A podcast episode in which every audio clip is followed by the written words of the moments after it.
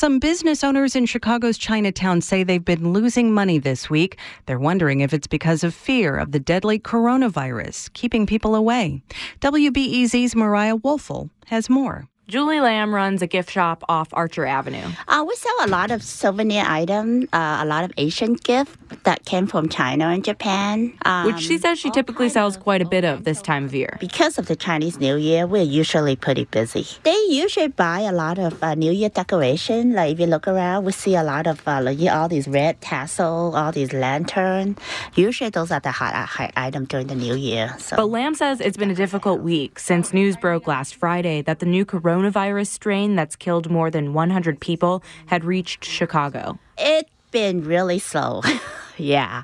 I guess after the news came out, people just don't come down to Chinatown. I would say it's under 100 definitely for the last couple days. And that's the story I got from the majority of about 20 business folks I spoke to in Chinatown yesterday. Lamb and several others told me they suspect it's because some locals might be afraid of leaving their home and other Chicagoans might be afraid of traveling to Chinatown at all. I mean, it's not as outrageous as people think it is. We live way here in the US, but just this mentality that people have and not educated enough to know how you get infected. It's a mentality Mabel Moy with the Chinatown Chamber of Commerce is cautioning against. It's safe in Chinatown. Hopefully, people, you know, forget about this kind of uh, scares Moy says while she's not entirely convinced people are avoiding Chinatown out of fear, the theory has precedent.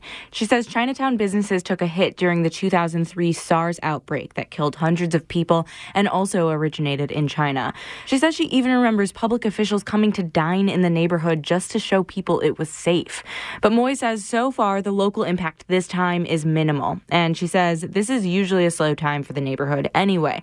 This week falls after a holiday and right before a huge community community celebration? Hopefully, uh, during the parade weekend, we have more people coming out.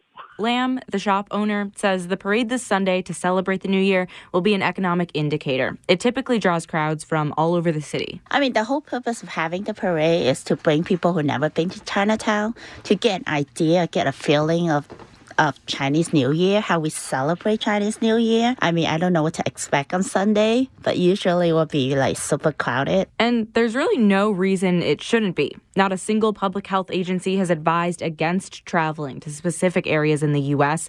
where a handful of cases have been contained. Mariah Woelfel, WBEZ News.